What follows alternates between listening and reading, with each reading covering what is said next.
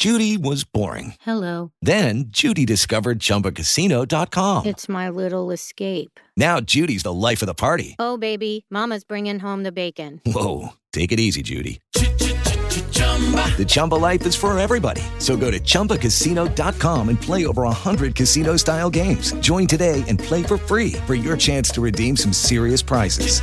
chumba ChumbaCasino.com. No purchase necessary. Void where prohibited by law. 18 plus terms and conditions apply. See website for details.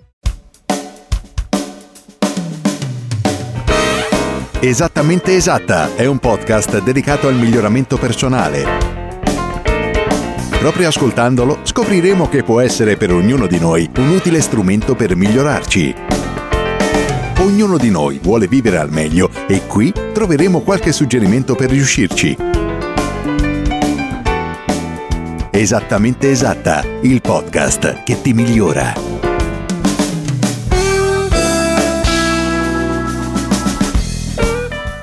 E siamo arrivati con una nuova puntata di Esattamente Esatta.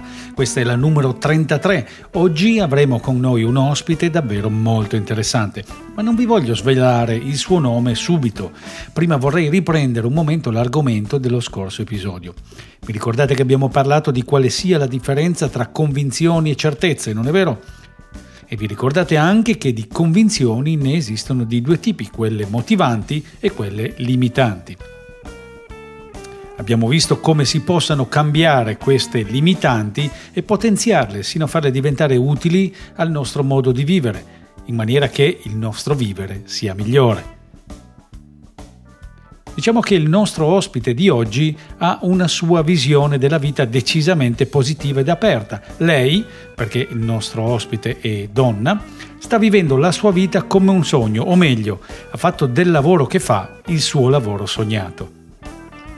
E questo è davvero importantissimo nella vita di ognuno di noi, visto che, come diceva quel tal cinese che si chiamava Confucio, se fai il lavoro che ami non dovrai mai lavorare neppure un giorno in vita tua. Devo fare, prima che l'intervista inizi, una breve premessa. L'intervista è stata fatta in un bar, proprio come succede negli Stati Uniti, dove i coffee shop non sono solo dei luoghi di aggregazione, ma anche dei veri e propri uffici, dove si concludono magari dei brillanti business. Per noi oggi è stato il luogo per fare una splendida chiacchierata di fronte ad un caffè e ad un tè. Ok, qui con noi abbiamo Doriana Borgo che ha un lavoro decisamente interessante. Ciao Doriana, benvenuta qui sul podcast di Esattamente Esatta. Ciao a tutti e grazie. Doriana, vuoi spiegare ai nostri ascoltatori qual è la tua professione? Ah, io faccio il barbiere. Nota da non dire la barbiera perché non, non, eh, non mi piace fare questa distinzione di, di genere. No genere. Bene, ok, allora dov'è il tuo negozio, dov'è il tuo atelier? Raccontaci un po' dei dettagli che lo contraddistinguono. Allora, il mio salone è a Martina Franca in Puglia, nella Valle d'Itria che tutti conosceranno. Ehm, quello che lo contraddistingue io penso che sia stato il primo posto che ha portato un po' di eh, innovazione per quanto riguarda la barberia in, uh, in Puglia, comunque lì intorno a me perché come tutti sappiamo no, c'è sempre stato ehm, questo standard eh, che contraddistingue la barberia in sé, quindi molto maschile, eh, che ne so, la partita, la radio, no? Invece no, io ho, cercato di creare quello che si creava nei saloni da donna, però farlo per la prima volta per l'uomo, quindi andare un po' in, in, eh, alla ricerca del benessere eh, totale che prendeva anche i trattamenti più importanti, che prendeva anche l'accoglienza. Infatti io davanti ci ho fatto un bar che è a disposizione dei clienti quando stanno facendo il servizio, noi lì offriamo caffè, vino, quello che è, cioè dipende anche dall'orario. A volte ci, ci, facciamo, ci facciamo, trasportare dal, dall'aperitivo. Bene, un barbiere donna è un lavoro non molto comune in Italia. Inizialmente una persona immagina un negozio del genere in una grande metropoli come Milano o Roma, invece vediamo che anche a Martina Franca si realizzano i sogni. Tu quando hai iniziato a pensare che quello di aprire un barbershop poteva essere un'idea realizzabile anche nella tua città? Allora, diciamo che io ero tornata da Londra dove ho vissuto per un po' con l'idea di, di fare qualcosa di, di carino però non avevo ancora eh, chiaro bene. Mi è venuta l'idea mentre lavoravo in un salone di un mio amico, gli davo una mano il fine settimana e mi sono detta che io non volevo fare il parrucchiere, ma volevo fare il barbiere. L'ho voluto fare da sempre, da quando ho iniziato per la prima volta appunto in, in barberia. Solo che, come ho già spiegato, ho raccontato che non tutti erano pronti a, ad avere una donna in barberia e quindi ho dovuto un pochino arrangiarmi alla, alla, situazione. Non sarebbe successo secondo me in una città come Milano, come Londra, come New York, no?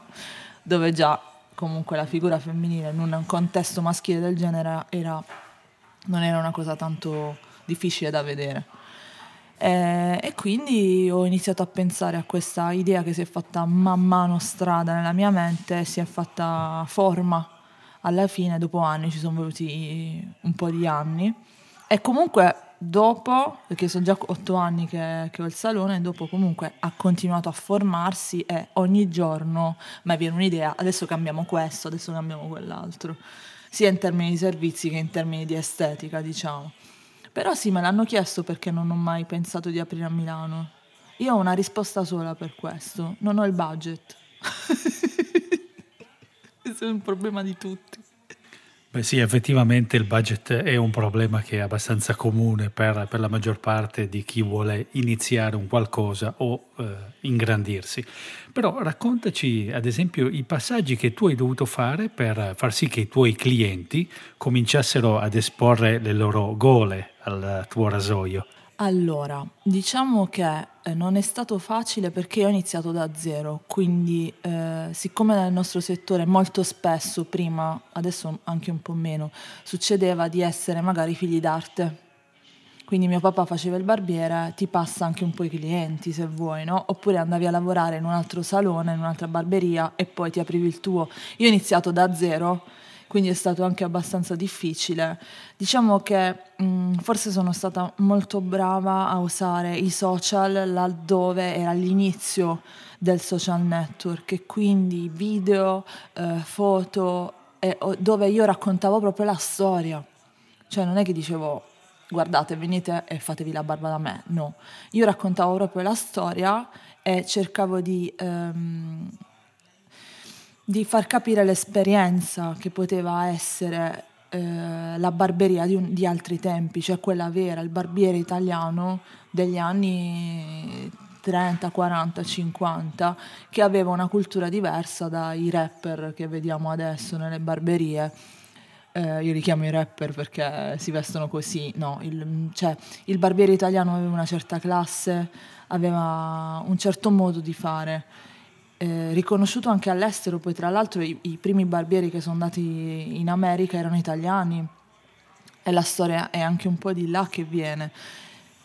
E quindi questo maggiordomo della persona, diciamo che forse sono stata un po', cioè sono stata brava a raccontare questo, forse è stato questo, cioè questa maniera professionale di, di prendere la gente, di raccontargli appunto la storia. E questa è la conferma che se una persona ha delle buone idee, il giusto talento e della eh, perseveranza, riesce a raggiungere gli obiettivi desiderati.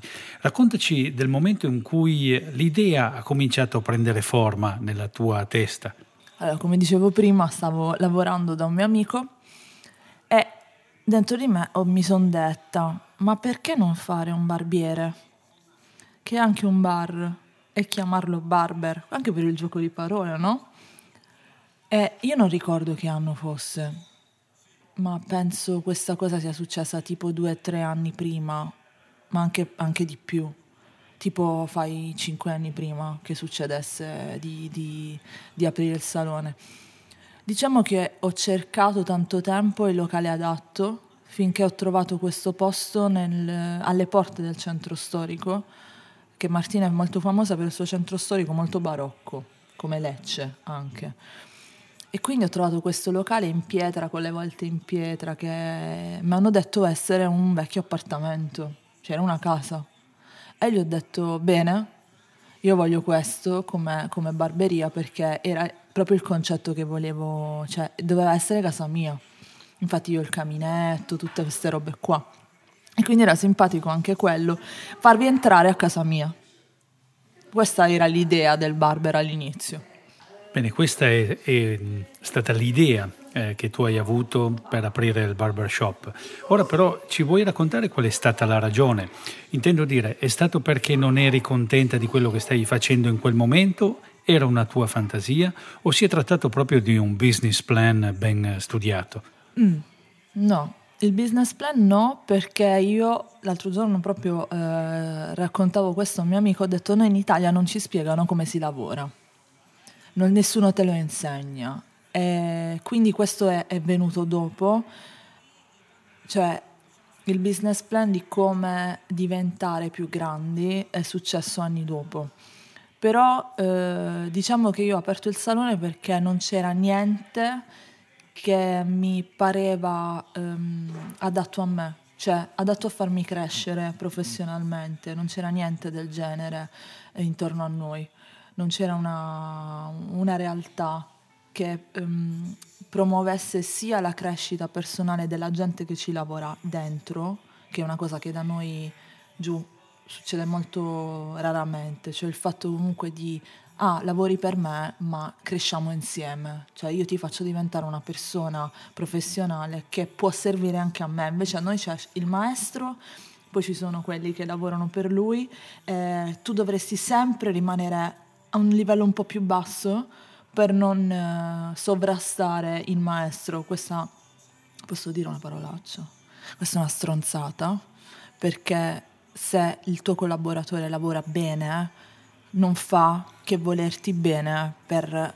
aver, cioè, per aver accresciuto il suo livello professionale. Secondo me un salone fatto di professionisti produce molto di più che un salone fatto di un maestro con tanti dipendenti che devono chiederti costantemente che cosa devono fare. E questa è stata un po' la mia idea, quindi creare un posto dove si potesse creare una squadra e non questa scala gerarchica no? antica che forse esiste ancora un po' in giro da, da qualche parte. Secondo me è sbagliato questo. Bene, ora vedo che eh, sei molto conosciuta nell'ambiente e questo ti potrebbe portare anche a pensare più in grande. Hai mai pensato di lasciare il tuo paese per portare la tua esperienza magari in una grandissima città?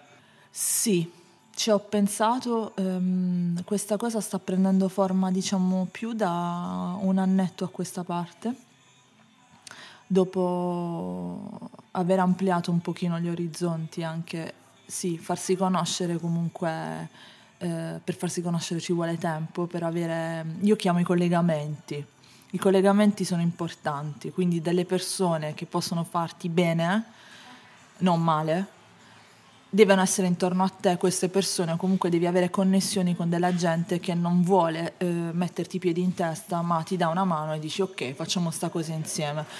Ed è un concetto difficile che però adesso si sta un pochino ampliando anche in Italia. Negli altri paesi già succede da un po' però adesso in Italia sta, sta iniziando e, e anche questo ti aiuta magari a, a pensare di ampliare. Sì cioè anche Milano ci stavo pensando a Milano in verità. Beh, tu hai iniziato a fare le barbe agli uomini a 17 anni, poi dopo un po' di tempo hai aperto il tuo salone, tutto da sola. Al sud dove vivi e lavori questo percorso è un po' in controtendenza. Ti senti un po' differente dalle tue coetanee e soprattutto pensi che provare strade alternative sia un limite oppure sia un fattore potenziante? Ma io penso che... Il limite ce lo diamo noi. Quindi se tu pensi che ehm, ti serva un, cioè, qualcosa per te sia un limite, lo pensi tu. In realtà n- non esiste il limite. Fattore potenziante, la- ma siamo più o meno lì. La strada alternativa eh, per me non esisteva, perché io facevo quello che mi piaceva, però ho avuto tanta gente che mi ha, eh, mi ha detto che non stavo, facendo la, non stavo facendo la cosa giusta, quindi il limite era fuori dalla mia mente, ma era tutto intorno a me. E quindi molte volte io ho frenato perché mi dicevano no, aspetta, ma forse questa cosa no, ma no, ma chi ti capisce? Eh, comunque non è che siamo supereroi, ogni tanto ti viene il, il- il dubbio e dici cazzo sto facendo una cosa bene o la sto facendo male, sto sbagliando tutto. Però in realtà non è che, cioè quando ti dicono sì, devi ascoltare la tua parte interiore, no, la tua parte interiore te la comandi tu. E io a un certo punto mi sono detta, bene, vuoi fare il barbiere, fai il barbiere sti cazzi dicono a Roma, no? Perché tu fai quello che vuoi, quindi il limite se non esiste nella tua testa non esiste, vedi esattamente, esatta. Ed effettivamente percorrere strade dove nessun altro o magari poche persone hanno percorso può portare a recuperare delle risorse in più, anche economiche a volte. Sai, se si è in pochi a dividere una torta, le fette sono più grosse, ma come si dice, se percorri la strada da solo hai meno compagnia intorno a te. Tu come fai a mantenere il focus sui tuoi obiettivi se hai eh, pochi metri di paragone? In fondo siete davvero poche voi barbieri donna in Italia. Perché io non eh, penso di far parte di un target, ma io mi sono sempre messa insieme ai miei colleghi uomini come categoria. Perché non ho fatto appunto questa distinzione di genere, dire ok, noi siamo barbiere donne, è come dire che c'è una categoria di dottori donne. Non è- ed è sbagliato.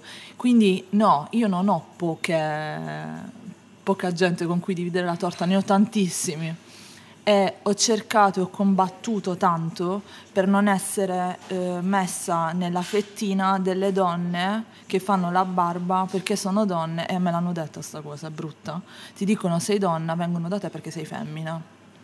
Ed è una cosa che io odio. Quindi io ho cercato sempre di mettermi allo stesso livello dei miei colleghi maschi, tanto, cioè ci ho lavorato così tanto da essere presa in considerazione come uno di loro e quindi i miei colleghi uomini mi trattano da uomo, mi trattano da barbiere e non da barbiera. Quindi obiettivi, il focus sugli obiettivi era quello, era comunque diventare uno di loro, diventare un professionista, era questo e basta.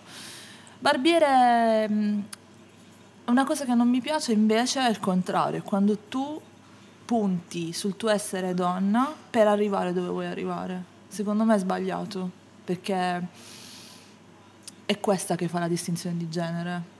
Cioè che si, si combatte tanto, no? Per- perché donne e uomini, secondo me non c'è differenza, cioè siamo tutti persone e quindi ognuno lavora. Ci sono dei barbieri maschi, dei barbieri uomini che fanno, che fanno pietà e ci sono quelli che sono molto molto bravi. E io ho cercato di prendere dai migliori eh, tutte le, le tips, come dicono in inglese, no? Le skills. Ed effettivamente sembra proprio che sia la maniera giusta per eh, imparare delle cose nuove, apprenderle da, e copiarle da quelli che lo fanno meglio. Tu sai che noi di Esattamente Esatta amiamo la musica e la fotografia. So che anche tu hai una passione che ci accomuna. Raccontaci un po' qualcosa della tua vita musicale. Mm, hai studiato. allora, mia vita musicale, diciamo che io con la musica ci convivo. Eh, infatti anche in salone quando vengono i, i clienti fanno "Ah, che bella musica che c'è qui. Perché io non ascolto mai la radio, mai. Cioè io ascolto molto, molta musica la- e la scelgo in base al mood della giornata. Diciamo che io sono stata anche musicista. Avevo una band, suonavo, eh, io cantavo nel mio gruppo, anche in un altro. Ehm, poi per un piccolo periodo ho fatto anche selezione musicale, non ti dico ho fatto il DJ perché i DJ ci lavorano, io lo facevo così. Selezione musicale e nei locali quando un po' la musica dal vivo è morta, mi hanno detto la musica dal vivo è morta, che brutto. sto- Però sì, eh, per me è una parte eh, fondamentale e, che mi ha sempre accompagnato e penso lo faccia sempre. Bene, ancora un paio di domande prima di salutarci. Ognuno di noi ha una sua fonte di ispirazione, può essere magari un libro, un film, una persona. Tu a chi ti ispiri? Questo è difficile, eh? Io... ma... Se, de- se, devo dirti di ispirare, non lo so, perché io in ogni, in ogni, campo potrei trovarti un'ispirazione. Cioè, se mi dici, guarda, chi ti ispira in fotografia, io ti direi David LaChapelle. Se mi dici chi ti ispira nella musica, ti direi Marilyn Manson. non lo so. Diciamo che mi piacciono delle, eh, delle le figure che non si fanno non fanno parte del mainstream, che comunque vanno dritte per la loro strada, che fanno quello che vogliono, e ce ne sono tantissime, cioè ne è pieno il mondo, voglio dire, di, di, genti, e spiccano, perché sono quelle che rimangono, no? Come io l'altro giorno facevo l'esempio della musica, e ho detto guarda questi artisti di adesso che fanno una canzone, diventano famosissimi, Instagram eccetera e poi fra cinque anni non li conosce più nessuno e poi guarda i Pink Floyd. Grandissimi, ciao proprio. Eh beh, vai a pescare veramente dei mostri sacri, quindi... Aspiriamo ad essere i Pink Floyd, ragazzi.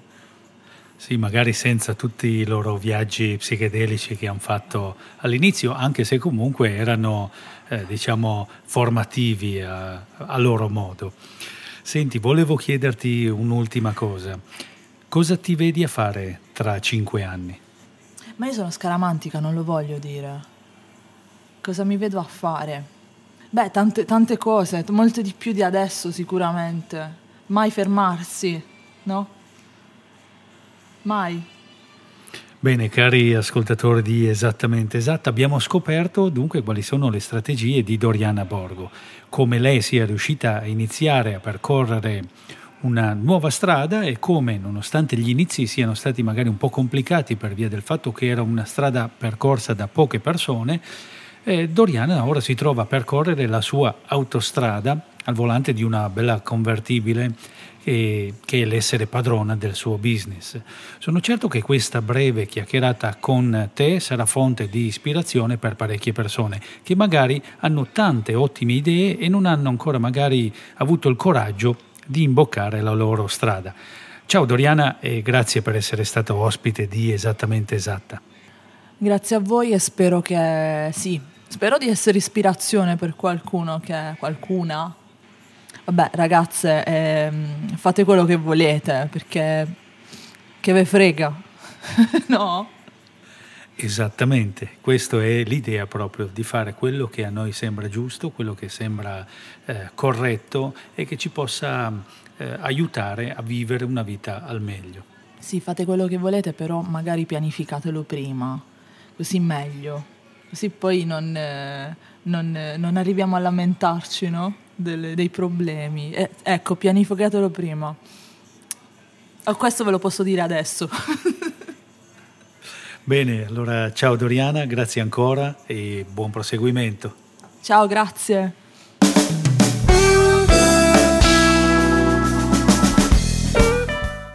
Avete ascoltato che bella chiacchierata?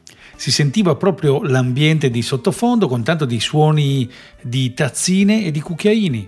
Ma oltre a questo sottofondo tipico di tutti i bar, direi che i contenuti di questa chiacchierata sono stati davvero spessi e proprio per questo sono convinto che in qualcuno di noi comincerà a farsi strada l'idea di dirsi mm, ma perché no?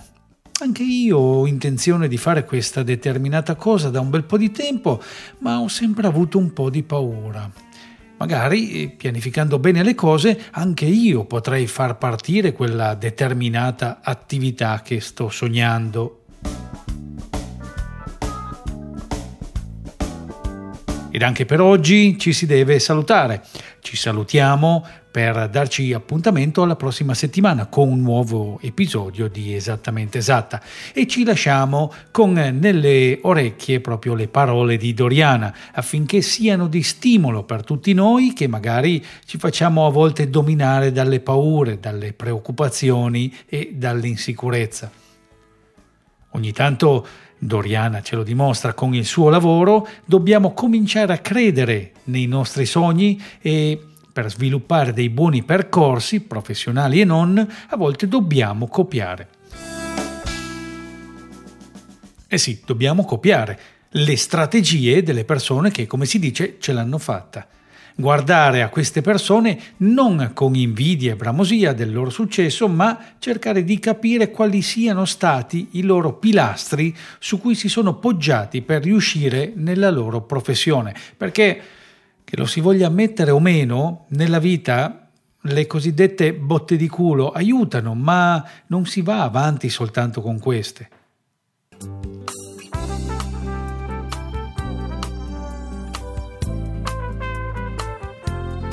Vi saluto adesso, ringraziando ancora una volta Doriana Borgo per essersi gentilmente offerta per questa intervista e ringrazio ovviamente anche Michael Tembadis che ci supporta come sempre con il suo soundtrack.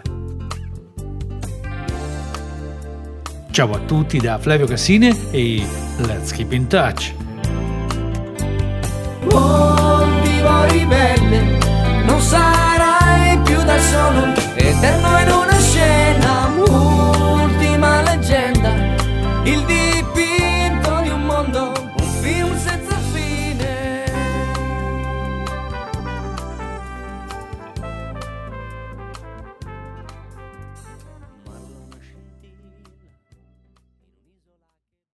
Judy was boring. Hello. Then Judy discovered ChumbaCasino.com. It's my little escape. Now Judy's the life of the party. Oh, baby, Mama's bringing home the bacon. Whoa, take it easy, Judy. The Chumba life is for everybody. So go to ChumbaCasino.com and play over 100 casino style games. Join today and play for free for your chance to redeem some serious prizes.